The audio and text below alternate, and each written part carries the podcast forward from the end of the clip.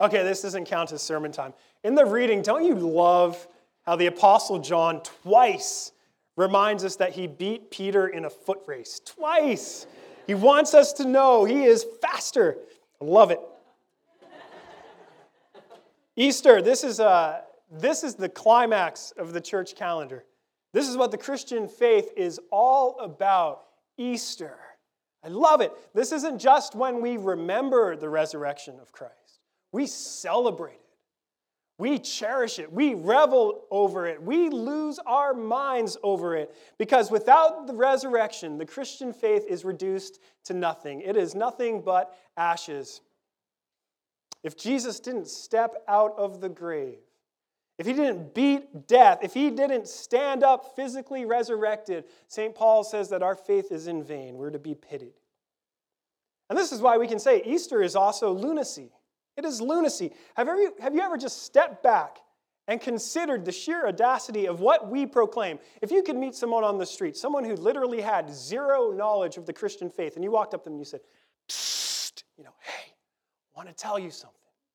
You know, 2,000 years ago in Palestine, a guy named Jesus of Nazareth, who wasn't just a man, but also God, he was crucified and he died for our sins, and then three days later, he physically resurrected. How do you think they were going to respond? Okay. You know, back away slowly. Uh, if you find the message of Easter more than a little difficult to believe, that's okay. That's even understandable. Today, we're going to look at a passage from the Gospel of John, uh, John chapter 20, verses 24 through 29, and it contains both the climax and the lunacy of Easter. Because this is the climax of John's gospel. It's immediately after this passage that John writes Now, Jesus did many other signs in the presence of the disciples, which are not written in this book. But these are written so that you may believe that Jesus is the Christ, the Son of God, and that believing you may have life in his name. There's something about these five verses that makes John say, This is enough. But it seems an odd thing, especially since John ends his gospel with, Now there are also many other things that Jesus did.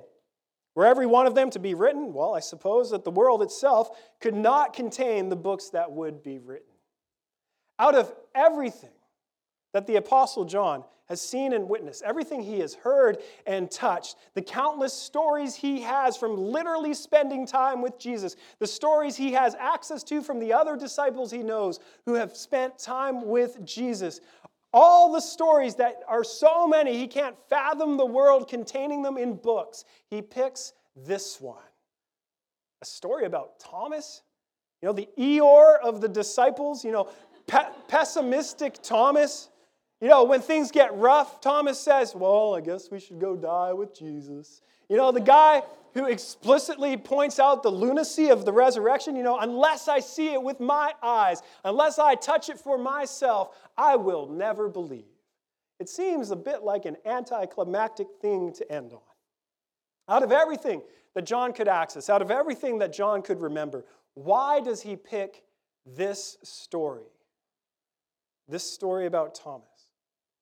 But it's precisely that question that gets us to the heart of this passage.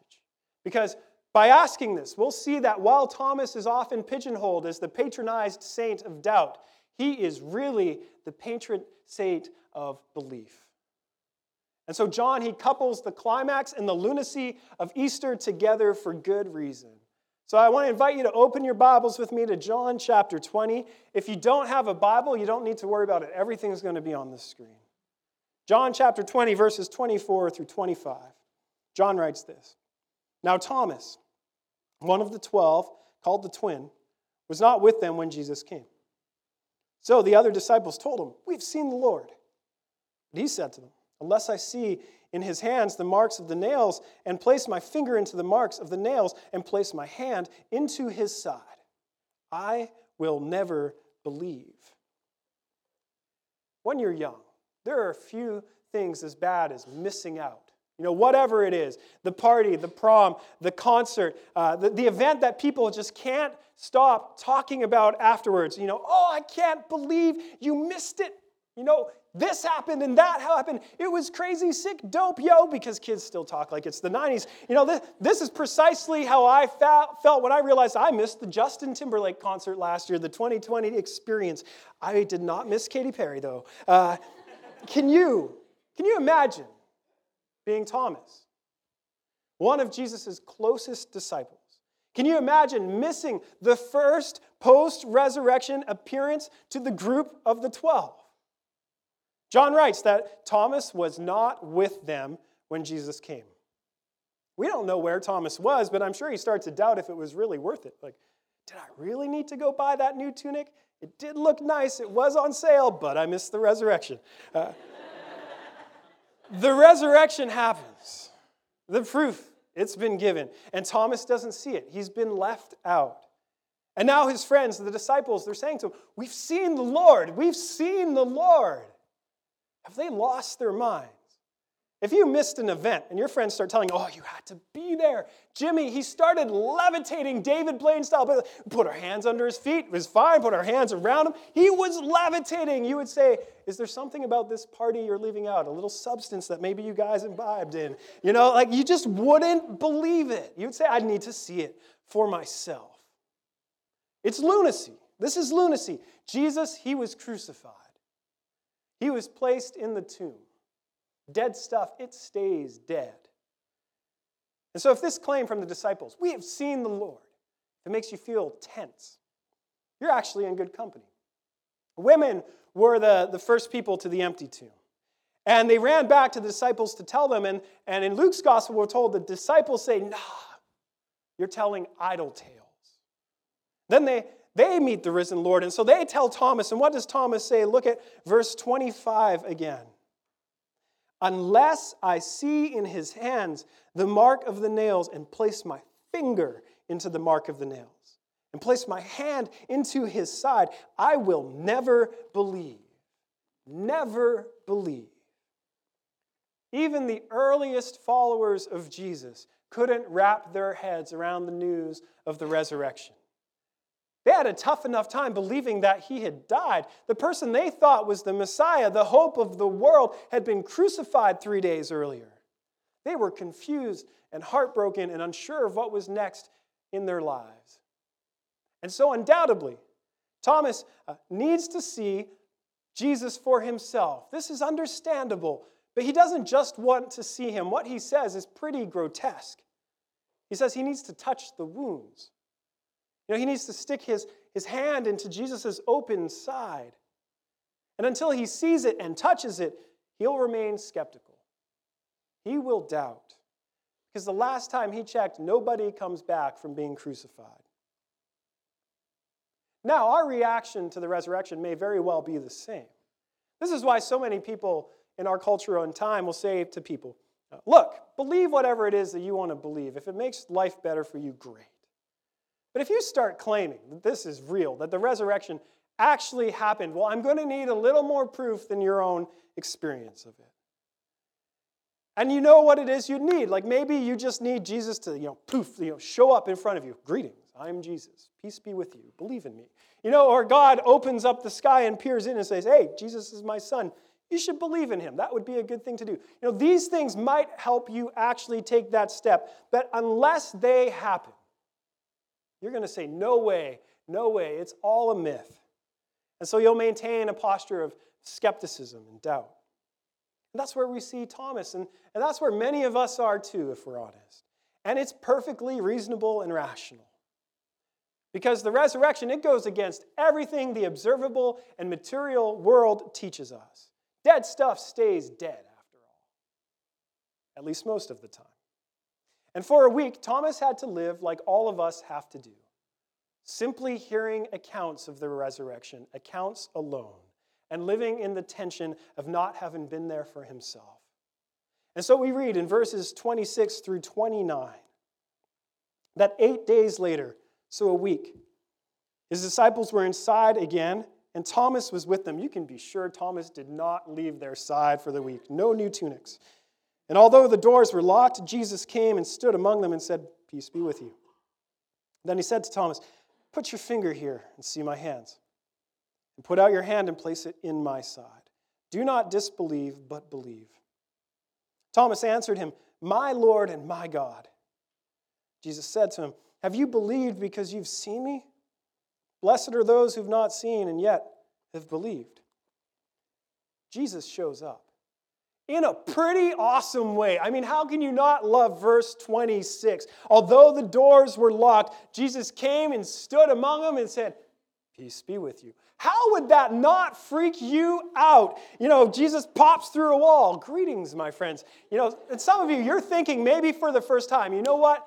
I can follow that Jesus. You know, a Jesus who plays practical jokes on his disciples. I am in. Sign me up. Jesus, he shows up. He greets them, Peace be with you. But he also shows up with his wounds. The risen Jesus has scars. Being raised from the dead does not erase them. So the scars of Good Friday, they remain on Easter Sunday. Jesus, he shows up, he offers Thomas peace and his wounds. And this is exactly what Thomas said he would need in order to believe. But if we're attentive to what's going on in this episode, it's actually a little bit strange. On the one hand, Jesus does exactly what Thomas asks. He offers his wounds up for examination, but it comes with an exhortation. Don't believe or sorry, don't disbelieve, or don't doubt, but believe. If this is what you need, Thomas, here it is.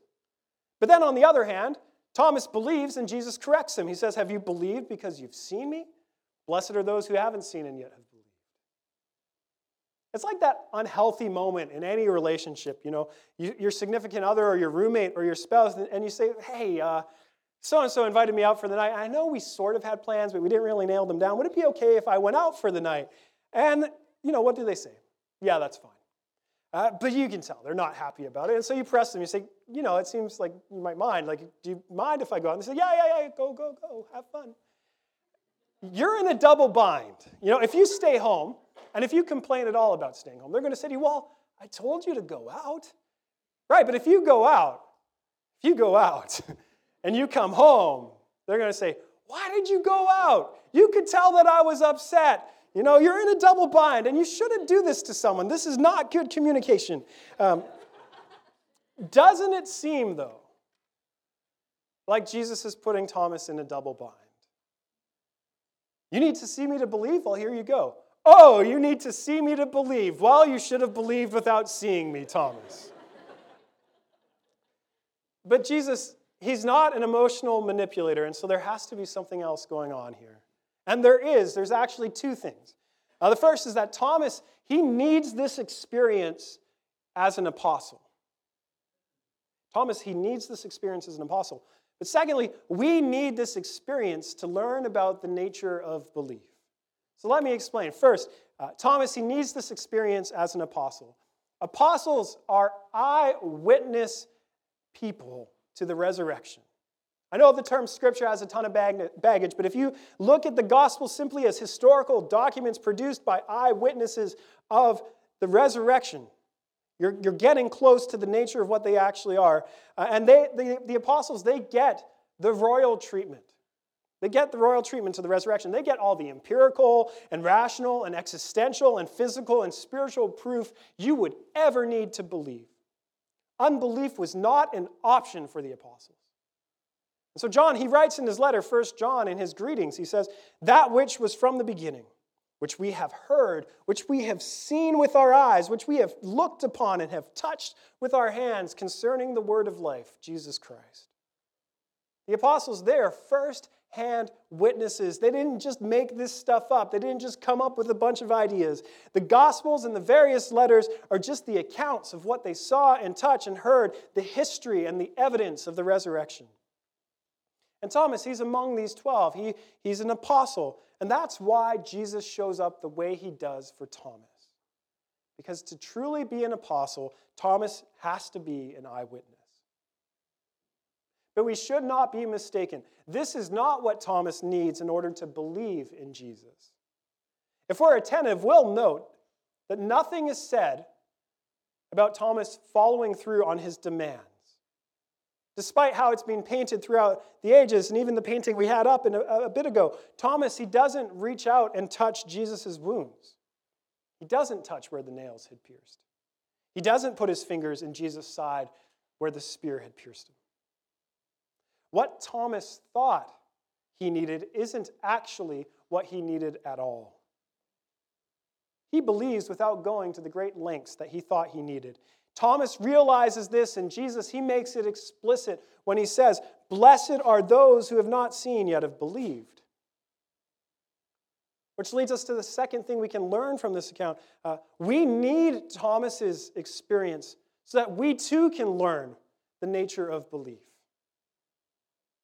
In choosing this story as the climax of his gospel, John is showing us what we really need in order to believe in the resurrection. Because that's John's goal. He wrote it in chapter 20, verse 31. These things are written so that you may believe that Jesus is the Christ, the Son of God, and that by believing you may have life in your name. I mean, it'd be great if Christians were always that up front. You know, that's what we're trying to do today. We're not trying to put one on over on you, you know? Like if you're here, we want you to believe in Jesus. John wants you to believe in Jesus. And we think we know what we need in order to believe in Jesus or to follow him more fully.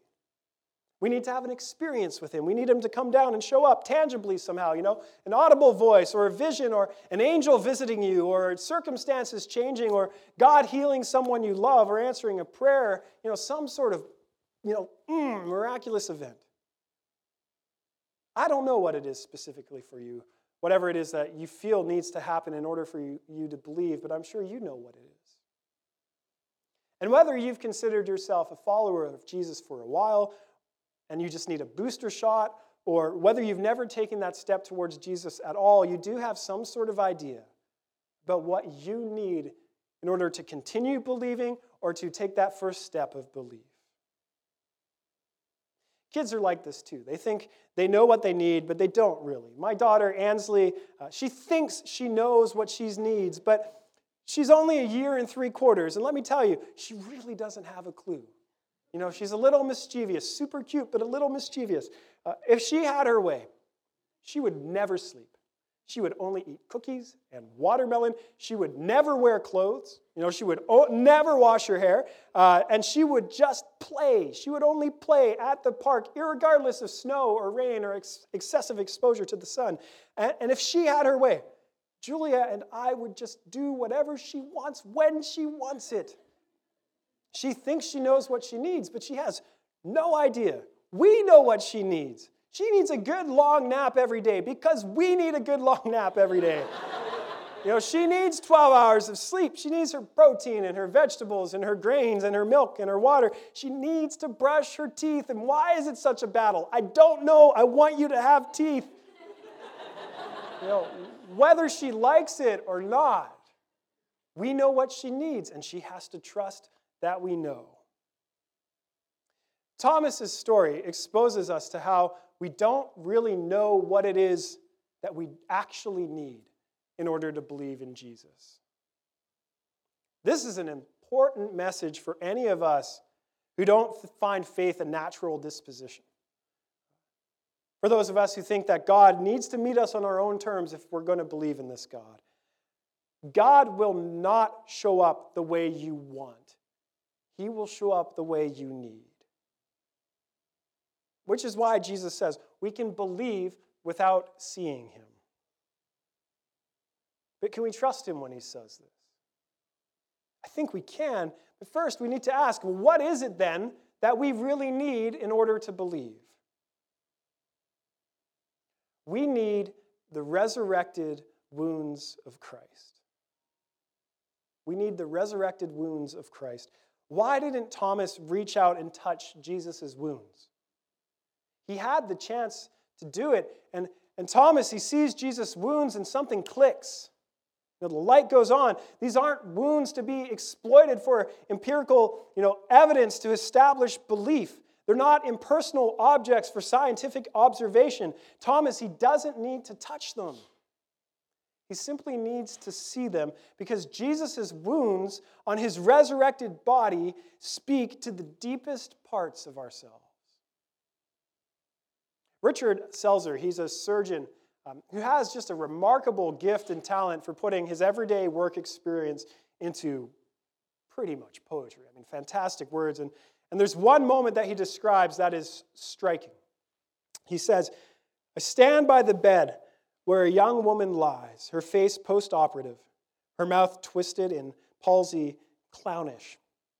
A tiny twig of facial nerve, the, the one to the muscles of her mouth, has been severed. She will thus from now on be. The surgeon followed with religious fervor the curve of her flesh. I promise you that. Nevertheless, to remove the tumor in her cheek, I had to cut the little nerve. Her young husband is in the room. He stands on the opposite side of the bed, and together they seem to dwell in the evening lamplight, isolated from me, private. The young woman speaks. Will my mouth always be like this? She asks. Yes, I say it will. It's because the nerve was cut. She nods and is silent. The young man smiles. I like it, he says.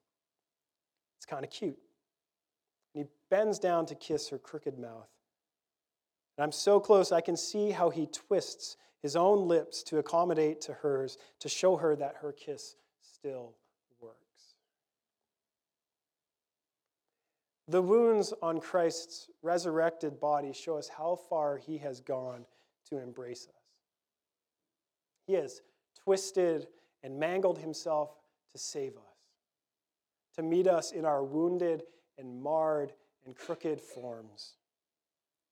When Jesus, he, when he appeared behind those locked doors to greet his fearful, wounded, and ashamed disciples, the same disciples who denied him three days earlier, it wasn't to show his scars in order to shame them, to say, Look at what you did to me. It was like a kiss that conformed to their wounds. It was as if the Lord was saying, I know your wounds. I know your wild imperfections, your rampant sins, your darkness, your brokenness. And not only do I see you there, I'm willing to meet you there. I will wear them on my body. I love you still. You see, we can't look to Christ's wounds without looking to our own, the scar tissue that lines our souls. We have to think about it. How did Jesus know that Thomas has said, Unless I can touch the wounds for myself, I'll never believe? Jesus was present with Thomas even when he wasn't physically present with Thomas. And Thomas, he realizes this. He realizes that Jesus sees him and knows his heart and knows his thoughts, his concerns, his doubts, his skepticism, his struggles, his disbelief, his selfishness, his sin, his own wounds. And in the same way, Jesus sees all of us that way. He sees you. He really sees you. And in that place, he offers you to also see him. I was having a coffee the other day with a friend, and we were chatting, and she shared an image of Jesus that she's been storing in her heart lately. That just stuck with me. And I asked her if I could share it with you, and she said yes. And this is what she said She said, Jesus is radiant light, brighter than the sun, and it just bursts forth from who he is. And the light, it seems unapproachable at first. It's so bright that it exposes all of our darkness. It makes us see all of our shortcomings, all our unworthiness, and we're just laid bare. And it just seems as if the light is going to consume us. She continued, but if we dare walk into that light, we find at its center and source Christ's scarred body. We find all his wounds, but his wounds are our wounds. They're the wounds we've inflicted upon him, but they're also the wounds that have been inflicted upon us. And we find Jesus there willing to embrace us and hold us. And his light, this bright, radiant light, is actually shining forth out of his wounds. The best part of it was this, though. She paused and she said, When I think of him like this, he's just holding me and dancing with me. Love that. The radiant, wounded Christ sees us through and through in all of our brokenness, our shame, our regrets, our mistakes, our deep mistrust of Him. And yet, He holds us and He dances with us. Jesus sees Thomas through and through. He is laid bare. And yet Jesus offers his wounds, the wounds that can bring Thomas peace and wholeness with God. Remember the first thing Jesus says to Thomas Peace be with you. This isn't just about tranquility in the scriptures. Saying, Peace be with you, Thomas, because sin has lost its power. Peace be with you because death is defeated. Peace be with you because nothing can separate you from my love. Peace be with you because I am beginning to make all things new. Peace be with you because I am here, always, forever. And all of this is enough to overwhelm Thomas's doubt and skepticism. Thomas is, he, he sees Jesus' wounds and they speak to him about who Jesus really is. And seemingly out of nowhere, Thomas just blurts out, My Lord and my God. Verse 28 My Lord and my God. My Lord and my God. This is what makes Thomas the patron saint of belief. This is the greatest profession of faith in Jesus in all of the scriptures.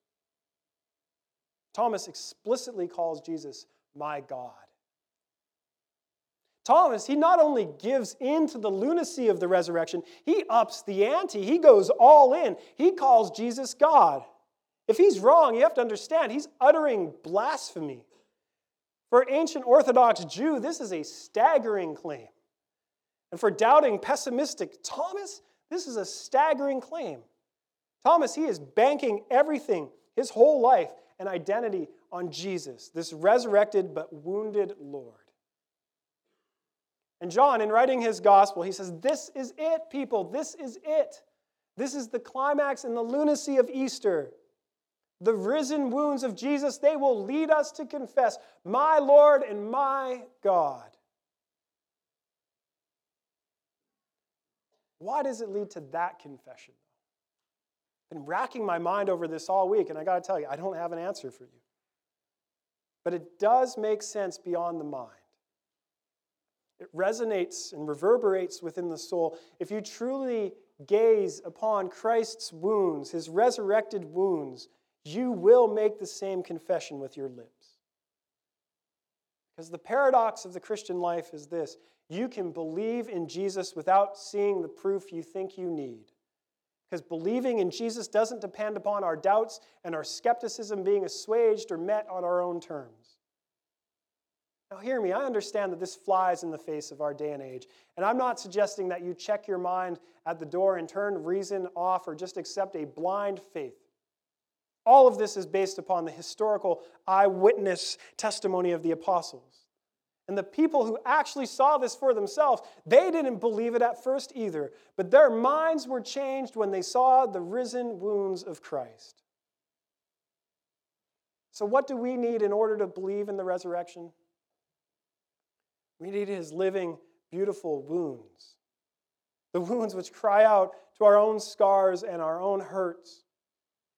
The wounds which, which speak life to the broken parts of us that no medicine or teaching or activity can heal because it's by his wounds we're healed. He was crushed for our sins, we're told, broken for our transgressions. And it's only because he was resurrected that we can have assurance that God really does forgive us, that God really is for us, that God really is with us.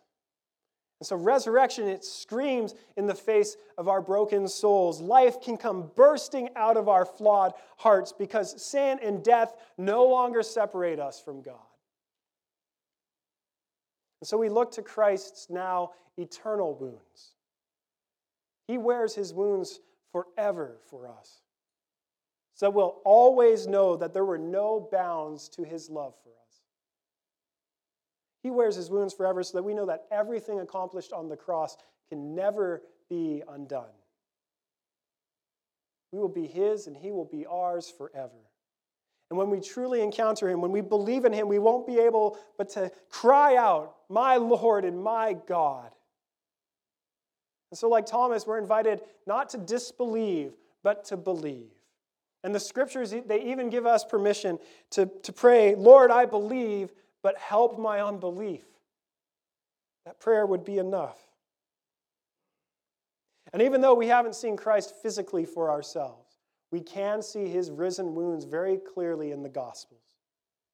And they continue to speak to us and heal us even now because Jesus is still alive, and that changes everything. You only have to believe in him, and he'll do the rest. And when you do, he says, you'll be blessed. Because if you believe he's the Son of God, you will have life in his name, resurrected life. And yes, that should make you feel like you're losing your mind, that dead stuff comes back to life.